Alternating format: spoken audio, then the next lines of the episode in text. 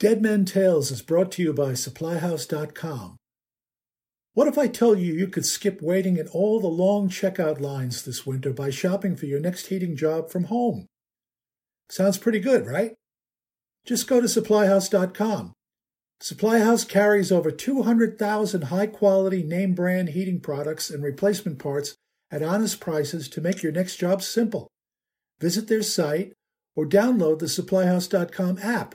Browse their full inventory and get the parts you need shipped directly to your door. See?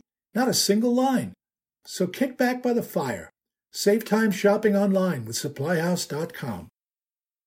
From heatinghelp.com, it's Dead Men Tales. I'm Dan Holohan. This radiator, the one by the front door, was born in the mind of a young man, now dead, one day in July in a small town in New England. He had grown up drawing and tinkering, and that had naturally led to this. Most days he spent dreaming and imagining, and today he was working on the radiator. It would be functional, of course. It had to be that. But if he did his job well, he knew he could also make it beautiful. He was, in a way, a sculptor, and even though he knew that most people didn't notice the beauty in simple things, he still did his best because this was his art this simple radiator. The young man's design sprang from his mind and his hands and became a mold. And then one day in the foundry, other men pounded sand into his mold and then poured molten iron as bright as the sun. And the young man was there to watch the birth of his creation. It took hours for the section to cool.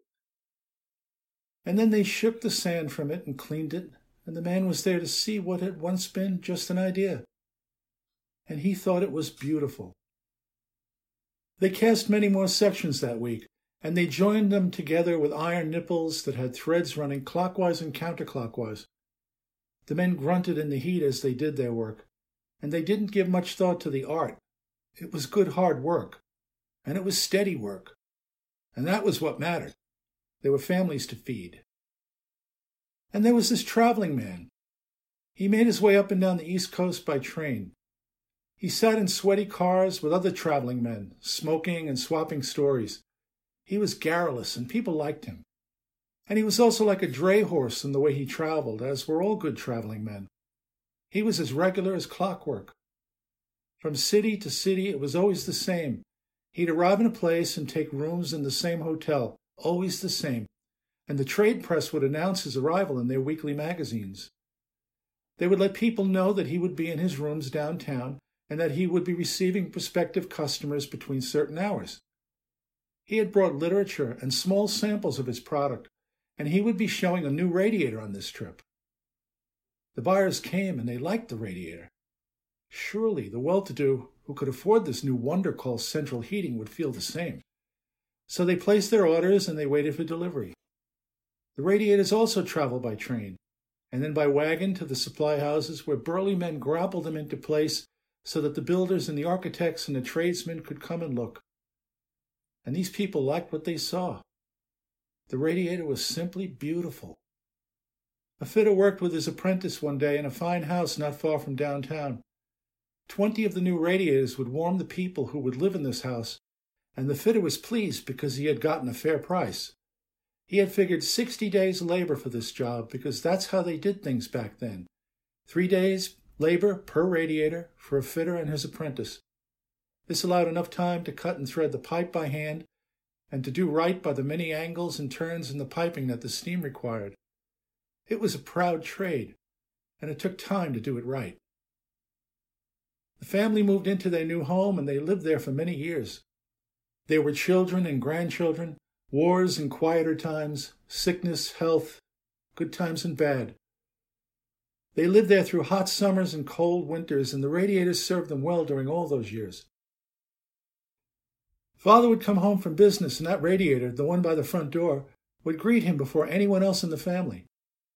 On frigid days, he would turn toward the radiator as soon as he walked through the door. He'd take off his gloves and his wet hat, and he'd place them on top of the radiator to dry. And then he would hold his palms toward the iron and receive its warmth. He hardly noticed the radiator's delicate iron embroidery anymore. It was just there.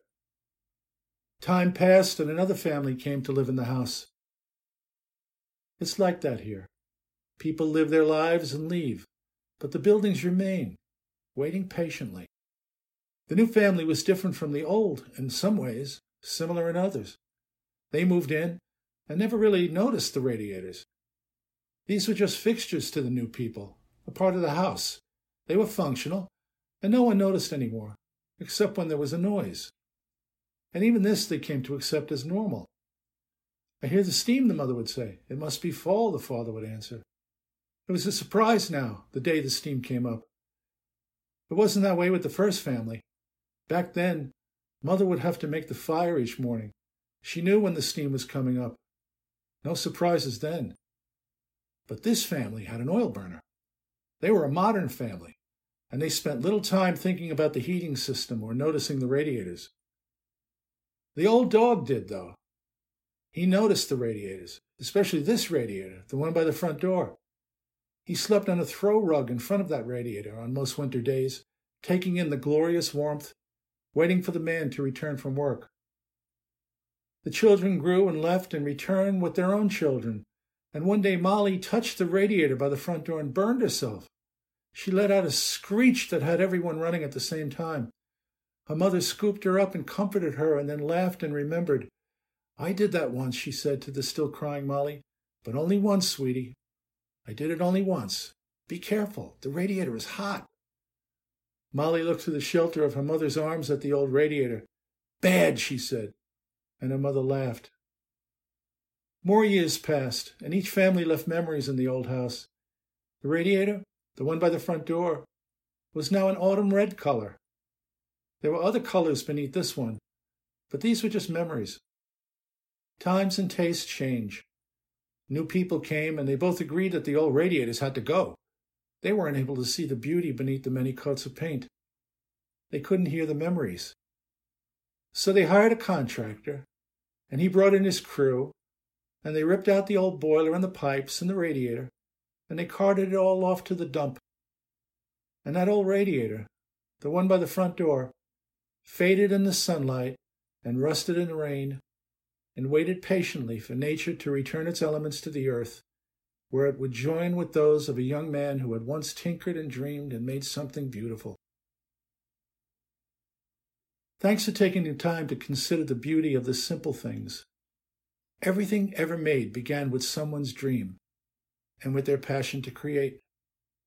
If you like the story, please share it and please subscribe to this podcast. I have many more Dead Men Tales to share with you and I so appreciate the time you spend with me.